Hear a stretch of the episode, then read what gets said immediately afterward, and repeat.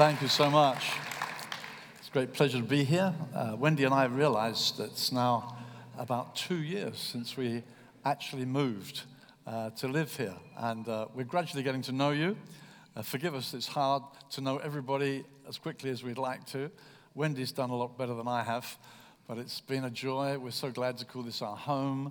We're thrilled with the love that we're shown and the welcome we've received. I want to thank you for prayers, uh, for me especially through this season of uh, having surgery and all that went with it. So it's great to be back, and it's uh, great to be part of this family. So thank you so much.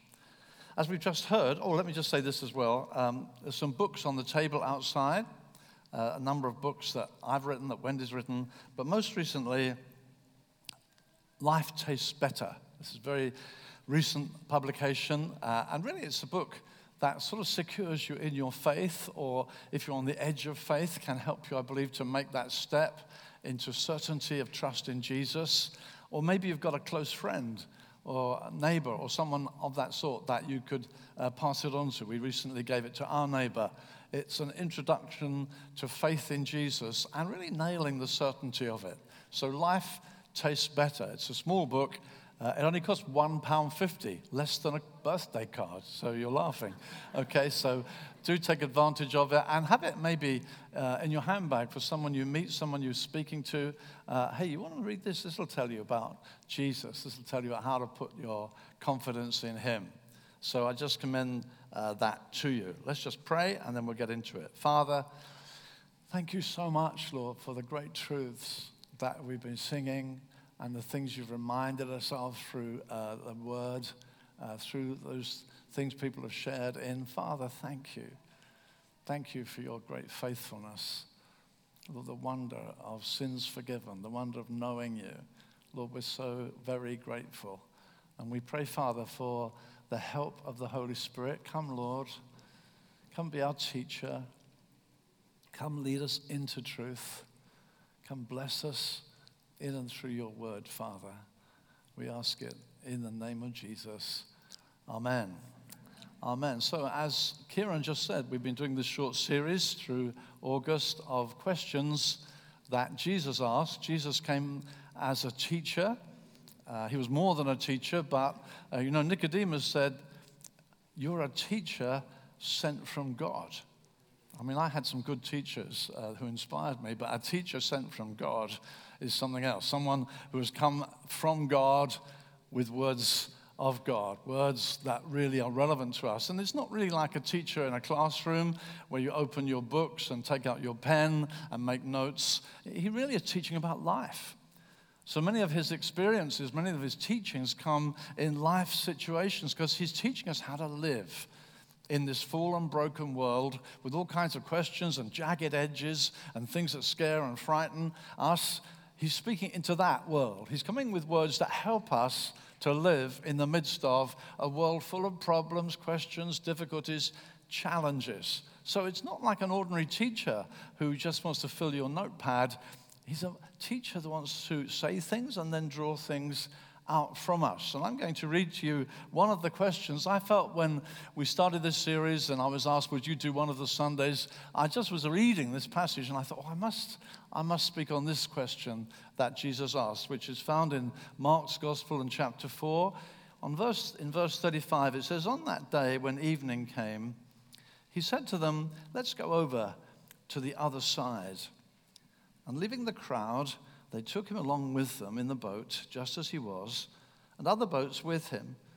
And there arose a great, a fierce gale of wind, and the waves were breaking over the boat, so much that the boat was already filling up. Jesus himself was in the stern, asleep on a cushion, and they woke him and said to him, Teacher, don't you care? We're perishing. And he got up, rebuked the wind and said to them, Sea, hush, be still. And the wind died down and became perfectly calm. He said to them, Why are you afraid? How is it that you have no faith? They became very much afraid and said to one another, Who then is this that even the wind and the sea obey him? Last week, when we were here, some of us were here. I know it's the holiday season, lots of comings and goings. Kieran spoke to us about worry and anxiety. Here's talking about a sudden crisis of fear where they're utterly, utterly terrified. There are circumstances in life that make us fearful, situations that trouble us, maybe financial situations. We wonder, how are we going to make ends meet? I know when I first left secular work and was actually serving God, living by faith, wow, how am I going to pay my rent next week? How am I going to cope? Uh, fear can be where are our means coming from? Maybe your job is threatened. Situations like that can bring fear. Sometimes relational problems can bring fear. Is this relationship going to last? Are we going to make it? Is this marriage under pressure? We can get terrible fear that can dominate our days, our waking moments are full of apprehension, full of fear. Those things happen to us. Sometimes it's about sickness, maybe even the fear of death. We can get really troubled. What's, what's going to happen? Fear can overwhelm. And sometimes just that sense of, have I really got what it takes? Can I, can I live the Christian life? Do I, do I have what it takes to be a Christian, to work this thing out? Fear can be a really challenging thing. So let's remember that's relevant to us, but I want to get into the story. And in the story, uh, these fishermen, now followers of Jesus, or predominantly fishermen, tax collectors, all kinds of guys, a dozen or so guys who'd been uh, called by Jesus into relationship with him. And they're on this boat at his command and request and invitation and they're suddenly hit by a phenomenal storm. So much so that it says the water is coming into the boat. Uh, they are in serious danger. And these are uh, experienced fishermen. It's not like, oh, uh, this would trouble a layman like myself. These are guys who are used to being in storms, they're used to being in ships, but they are terrified. And uh, they begin to say to Jesus, Don't you care we're perishing. Get up, wake up. And uh, you get then this question why are you afraid? Now, actually, when you look at it at first, and I've been pondering this, you think, what a silly question. I mean, it's a, it's a silly question. Why are you afraid? I wonder where the emphasis lies, because to be honest, it, it's just words on a sentence, a very short sentence, and when you just read it on the page, every word's got the same weight. You think, well, is it why? Why? Or is it afraid? I mean, where does the emphasis lie uh, in this? Why are you afraid? And to be honest, as I pondered it and thought about it, I thought perhaps the emphasis lies here. Why are you afraid? Why are you afraid? You should know better than this. Why are you afraid? Now, why do I say that? Well, I was pondering and looking at the chapter, and it says back earlier in the chapter in chapter 4, Jesus is teaching by parables. That is obscure, they're not illustrations, they're not to make things clearer. Parables are weird things. They're not in order to say, look, this is what I mean, there's a picture, that'll help you. No, parables, the Bible itself says, are to make it more mysterious, make it more obscure, kind of hide the teaching. That's what parables are about. They kind of hide the teaching that need explanation. And you find this, it says in uh, this earlier in the chapter, that he then comes to the disciples and explains to the disciples what the parable was all about. In verse 11 and 12, it says this When he was alone, his followers, with the 12, became to ask him about the parables. And he was saying to them, To you has been given the mystery of the kingdom. But to those outside, everything comes in parables.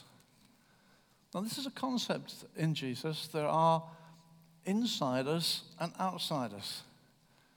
There are those he's called into relationship with him.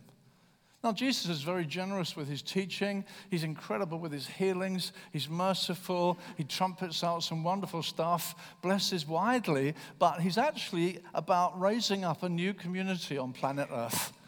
The world's in terrible trouble. The world is in all sorts of a mess, and God's way is to raise up a new community. Jesus says, I'm going to build my church. I'm going to have a number of followers. I'm going to make disciples. I'm going to, I'm going to pour my life into a, a number. And this will be a new community on the planet who live a different way, who understand different things. Outsiders won't understand, insiders will understand. That's going to be characteristic of these people that they're, they're on the inside, they're with Jesus. They're, and when Jesus prays at the end of his ministry in John 17, which is sometimes called the, the great priestly prayer, when Jesus is kind of summing up to the Father and saying, Lord, I've done what you gave me to do. I've finished the work you gave me to do. He say, actually says that in John 17, that's before the cross, before the resurrection. He's so focused on these guys. He said, Look, I've given them your word. Then he says this I pray for them. I don't pray for the world. I pray for them. He said, I pray for those who will believe through them. I pray for others who will su- uh, subsequently get added to this new community, who, oh, who understand who you are who understand why I came, who understand what life's all about. I'm not praying for the whole world. That's where people get so confused about what Christianity is. We get confused in a nation like England where you get thought for the day on the radio and, and ministers speak to the whole world as though they understood Christianity. Of course, they don't understand. Of course, they don't understand. And some people can get very arrogant and say things like this oh, of course, people in the past believed these things. We're 21st century now. We've ditched all that. No, it was like that from the beginning. It was like that from the beginning. Paul says the gospel we preach is foolishness to the outsider. It's not become foolishness, it always was foolishness. We believe in a cross. We believe in a leader who was smashed to death by the most outrageous form of execution you could ever dream up. And we say, He's the answer. And Paul says, To the world, it's crazy. Yeah, of course it is. But to those who believe, it's the power of God. We, we're insiders. We come to understand. And so easy for today to say, oh, well, we used to believe this stuff, but we've grown out of it. Like it's a modern thing. No, no, no. From the beginning, from the beginning, there were foolish people, there were outsiders. Jesus gave himself to these who were kind of the insiders the ones he called into a relationship with himself. The one he was going to reveal himself to, the one he was, he was inviting into a, a relationship. The whole thing's about a new relationship. And the church of God is made up of people who've come to believe their word and are actually all in this relationship with him. Why are you scared? Why are you afraid? Of course, anybody else would be afraid. Of course, they would. It's a storm. Waves are coming to the boat. I mean, what do you need to get scared? But you, why are you afraid? I believe that's where the burden lies because he's, he's talking to people he's, he's engaged with. He said to them, Follow me. I'll make you fishers of men. I'm the light of the world. He said things like this to them Come with me. Peter, son of Jonah, I know who you were. Simon, son of Jonah, you're going to be Peter. You're going to be a rock. I'm going to build my church. You're going, to, you're going to be foundational to it. You other apostles, you're going to be foundational. I'm about a great work. I've been sent by my Father to do something of global proportion, international proportion. It will ultimately reach to the ends of the, the earth. Come with me. And they left their nets and followed him. They'd given themselves to him. They could sing songs like we've just sung Lord, I give you my heart, I give you my all. They're in relationship with him. The tragedy, what's wrong with you guys? You're with me in this great calling. I'm here to do a great work that's going to be of huge proportion. Follow me. And they suddenly hit a storm. And they're ready to abandon all hope they're really being shaped by the temperature of those around. And this is what can happen to us. Beloved, we can forget who we are. We can forget who we are. I was so thrilled by what Tim said a moment ago that in the worship, God drew near to him and said, Tim, remember who you are. Remember who you are. It's such a vital part of having faith. See, faith isn't some will o' the wisp. It's not some, oh, they're optimistic and they're pessimistic. It's not, it's about a relational thing. It's something that God, we, we just sung it, nothing compares to the promise I have in you. I have promises. If you're a believer, you have promises. God's called you into a relationship. It's not some random thing. It's relational. God has made me promises. He's made you promises. He's made these 12 promises. We've got, we've got a great thing we're going to do. I'm the true vine, you're the branches. I'm your shepherd, you're my sheep. I'll care for you. The hireling runs away. I'll never run away. I'll lay down my life for the sheep. And they're saying, Hey, there's a storm, don't you care? They've missed the point of the relationship. Tragically, that's how it was in the Old Testament. God looked down upon them in Egypt. He called them out. He kind of celebrated this out of Egypt. I've called my son. I've called my son. What a privilege. I've called my son. My, this is my son. I've called this nation out and I'm calling them my son. And then he says this I brought you to myself on eagle's wings. Then he says this I taught you to walk. I remember teaching my kids to walk. It's one of the greatest joys you ever have. When you say, come on, come on, and you teach them to walk. Think, wow. God's, that's God's view. He said, You're my special treasure. That's how he regards them. I've loved you because I've always loved you. You're my special treasure. And then you find unbelief. Why have you brought us out into this wilderness? To destroy us? And God's got this land flowing with milk and honey. He's got promises. He said, I've got, I've got cities you've never even built. Vineyards you've not planted, they're all going to be yours. I've planned for you in love. And you they're saying, ah, he brought us out into this wilderness to kill us. Moses, who do you think you are? And you think, wow, they forgot who they were. And beloved, that's one of the ways we get confused about faith. Sometimes faith is kind of this can I believe? No, no, it's about remembering who we are. How are you, how are you afraid? Of course, mm, what Paul calls mere men, when he's writing one of the epistles, he said, You're acting like mere men. What does he mean? He means that, no, you're believers, you're not mere men anymore.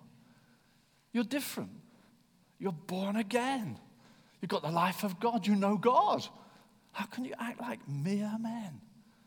People who don't know, who don't understand, who don't know the ways of God, don't know the heart of God. You're judging him like they would judge him. Come on. And so this first call is why are you afraid? Well, you, you should have this certain certainty rooted in our special relationship. Beloved, going through a difficult time. You see, he never actually promised it would be easy. He said, In the world, you'll have pressure, you'll have trouble. Yeah, but I'm in the storm. And I, it seems like God's asleep. It seems like He's got His back to me. That happens. Times it happens. Lord, where are you? But the trial of our faith, more precious than gold, will redound to his praise and glory because it's genuine. It's the genuineness of our faith that comes through, which tested by fire. These guys are going through a test. But he's still expecting them to actually, hey, remember who you are, remember who I am, remember the relationship. Remember what you've been called into. Know who you are, you're my beloved ones. I've got my hand upon you, my eye upon you. Why are you? Why are you afraid? Why are you afraid? I'm your father. I'm caring for you. That's what God would say to us. That's what God's been saying to us throughout the meeting for various things that have been happening. He sometimes seems unavailable. I love that story of the woman. It says she's pushing through the crowd. And Jesus is walking away from her. He's, she's, he's got his, his back to her. And she pushes through the crowd and she says, And she's saying to herself, that's what it says. She is saying, if I can just touch him, I know I'll be made whole. And he's not interested. He's looking the other way. In fact, he's busy. He's going off to heal somebody else. And, and she's saying, if I can touch him. And she touches him. And he says, Who touched me? And they said, Come on, Lord, everyone's touching you. There's a crowd here. No, someone touched me. See, she's saying, I can touch her. And then he turns and says, Wow, your faith has made you whole. Faith is a big deal. Let's press on to the second question. You get two for the price of one in this passage. Why are you afraid? And the second, how is it you have no faith? How is it you have no faith? Two related questions here. Now, notice this. He doesn't say, look, remember, guys, you are trained fishermen. He doesn't say, look, listen, draw on your resources. Come on. You've had training in fishing. You must have seen storms before. And sometimes we can be a bit like that. Instead of getting onto the true source of strength, we can say, well, I've, you know, I've got myself a degree, or I've, I've been on that training course, or I've, I, you know, I've, I've, I've seen pressures before, and I've, I, I've gained some, I have experience of life, come on. And sometimes we can think that's the way you get through. You get through by thinking, well, remember, your father did that.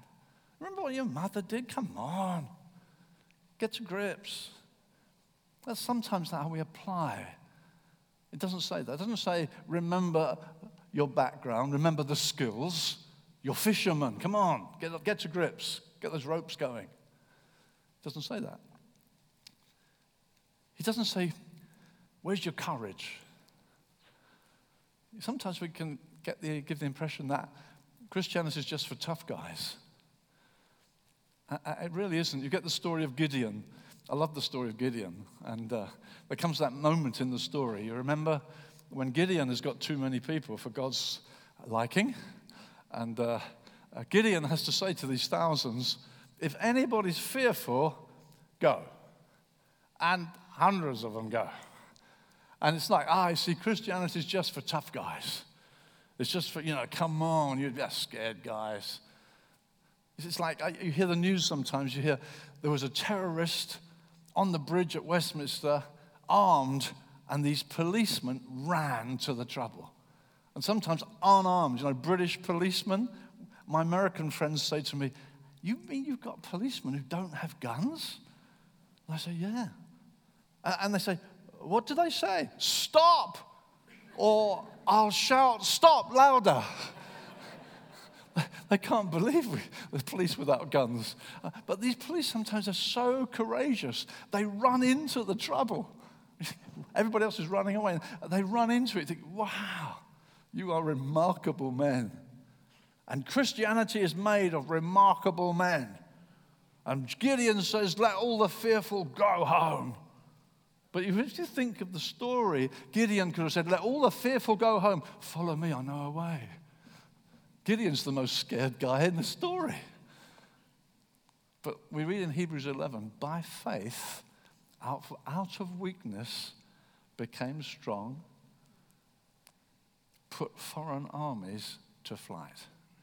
Out of weakness, became strong. That's Hebrews 11. By faith. It's got this wonderful thing at the beginning of the chapter where it gives this definition of faith, or sort of a definition the assurance of things hoped for the conviction of things unseen. Uh, that's Hebrews 11. You get this definition of faith, and then you get a whole chapter of things that people did. Things that were, because faith is an action word. You do things by faith. We're running these houses for the homeless by faith. We're doing work on cars. It's a wonderful story. Get close enough to it, you'll hear the faith stories well, this happened and that on that day, this happened. It's amazing. It's a faith thing. We're doing stuff to reach out. And, and if it's not with faith, hmm, it's a bit of a dead work, really. It's with faith. We do it believing that God will do it. God will break through. God will give us the answer. God will give us the breakthrough. It says in Hebrews 11, by faith, the walls of Jer- Jericho fell down. It's an amazing statement. By faith, the walls of Jericho fell down. That's powerful. By faith, by faith. And so he's saying to them, listen, it's not just your courage, because some people have got courage, other people haven't got courage. Some of us will be scared to run into a situation. It's not find your courage, it's not about optimism. Again, some people say, well, just come on, look on the bright side, things will work out. I'm a bit of an optimist. People confuse that. Well, you, you've got faith, you're an optimist. No, no, no, it's not that. It's not optimism, and nor is it the kind of modern application of that, like just believe in yourself, just dream out your dream. I was looking at some of the quotes of uh, Oprah Winfrey this last week. She says, Think like a queen, believe in yourself, live the life of your dreams. Well, it all sounds so wonderful, doesn't it? But how do you do that? Just believe in yourself, is the modern kind of philosophy that's out there. But that's, that's not what faith is. Jesus says, Where is your faith? And faith has to do with believing what God says is true. Believing that when he said it, he's committed. Believe he doesn't waste his words. He doesn't speak carelessly. And the whole of our story starts with God speaking to an old man, Abram, and saying to him, You will have a son. And saying to this barren woman, You are going to have a son. They're going to have a child. The whole thing's impossible. And, and God is looking for a confidence in him because the whole world has believed Satan's lie. Don't believe God. The human race confused by, you can't believe God. We don't believe God. And God says, I'll start again. And he starts with Abram and makes an extraordinary statement to him. And he believes him. And the God program starts kicking in. And you get highs and lows through the Old Testament until Jesus comes and then invites a whole new group. Now, come on, I'm giving you promises. I want you to believe me in the pressure. I want you to believe the promises that I make to you. We find later on in Acts 27 that Paul is in a storm. The boat is being threatened. It says they begin to throw things overboard. They're terrified. They're fasting day and night. They think we're going to be smashed to death, smashed to pieces. And it says in Acts 27 that Paul began to pray and seek God. And it says in verse uh, 21 God spoke to me, to whom I belong, whom I serve, saying, Don't be afraid, Paul. You will stand before Caesar. God's granted you all who are sailing with you. Keep your courage, men. I believe God that it will be exactly as I've been told. I believe it will be exactly as I've been told. That's faith. And here, Paul, who's a prisoner, who has no power, kind of takes over the boat.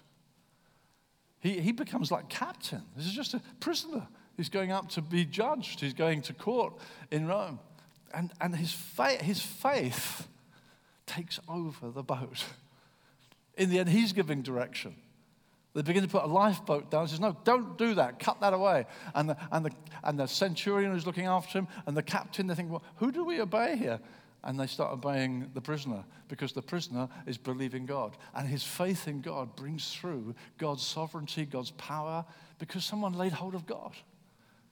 And beloved, that's something of our story. The church is out there, ourselves included here, in getting this property. Sometimes people say, No, you can't.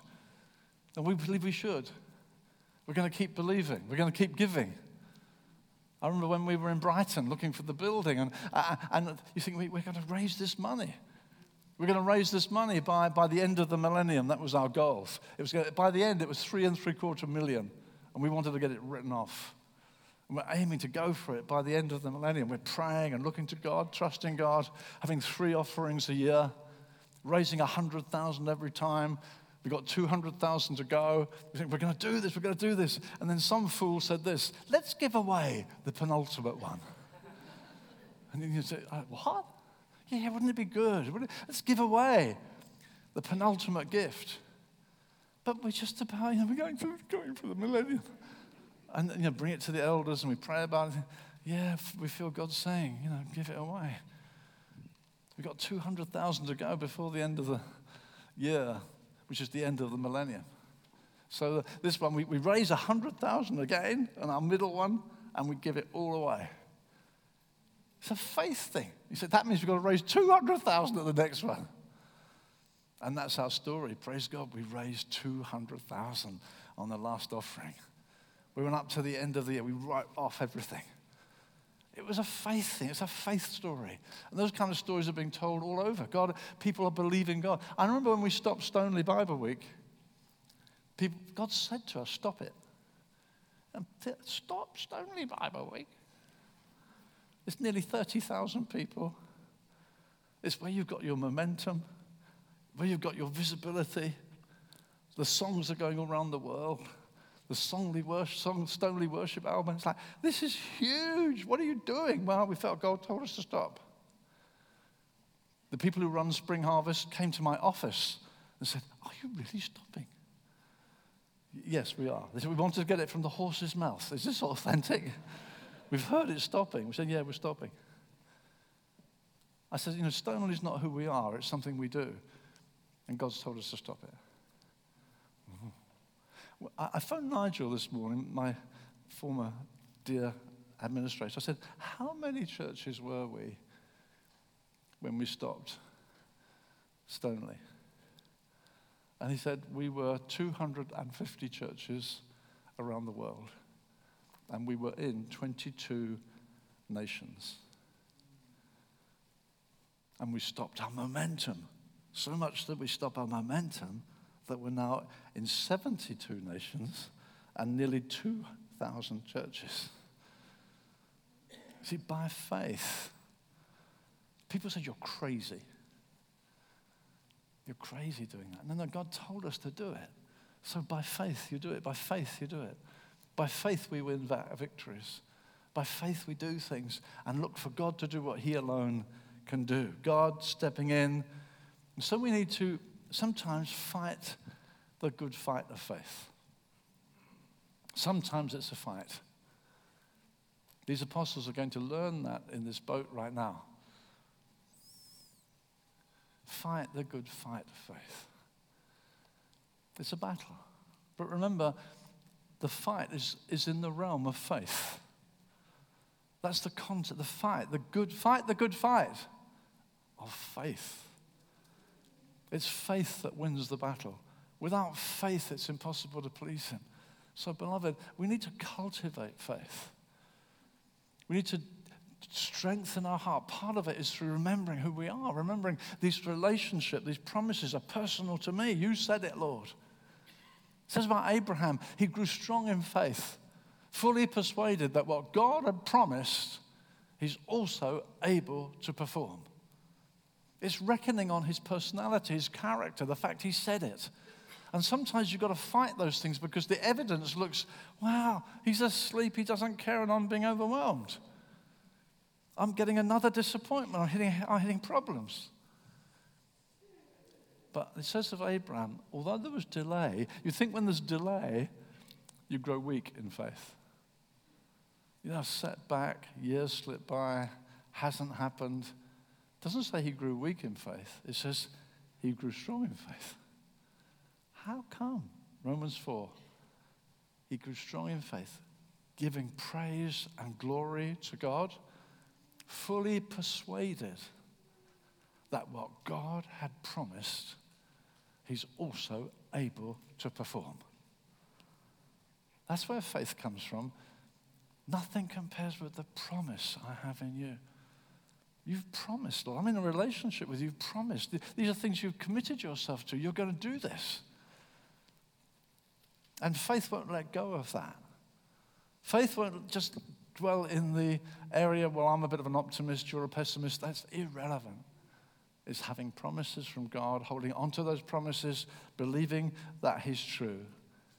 M.R. Vincent says this, quoting, uh, quoting from Hebrews 11.1, Faith apprehends as real fact what is not revealed to the senses.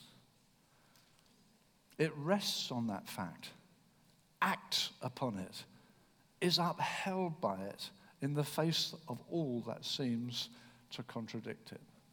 I'll just quote that once again. Faith apprehends as real fact what is not revealed to the senses.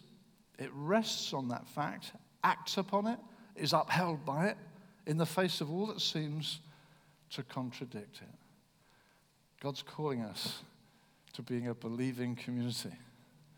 Jesus was initiating this, a believing community. He would model it beyond anyone. He would walk into the cross.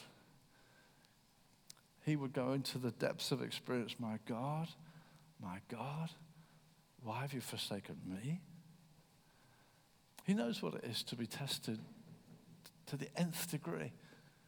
He knew what it was to tremble and say, Do I have to drink this cup? Do I have to go through this? And then he said, For this purpose came I to this hour.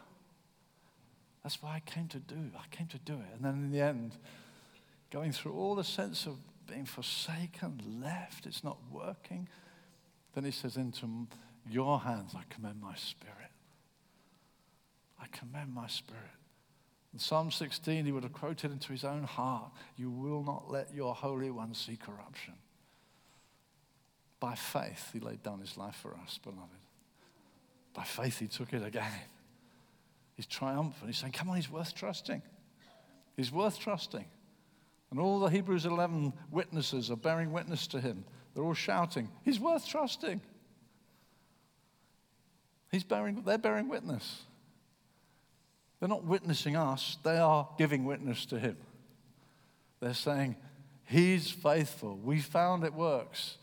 Abraham shouting out, He's faithful. Gideon says, Hey, it works. David, they're all shouting, He can be trusted. Read their stories. They go through some storms. But they're all shouting, He can be trusted. Why are you afraid? You a bit afraid this week? Why are you afraid? Why are you afraid? You're my daughter, you're my son, you're my child, you're my precious one. Where's your faith? Trust me.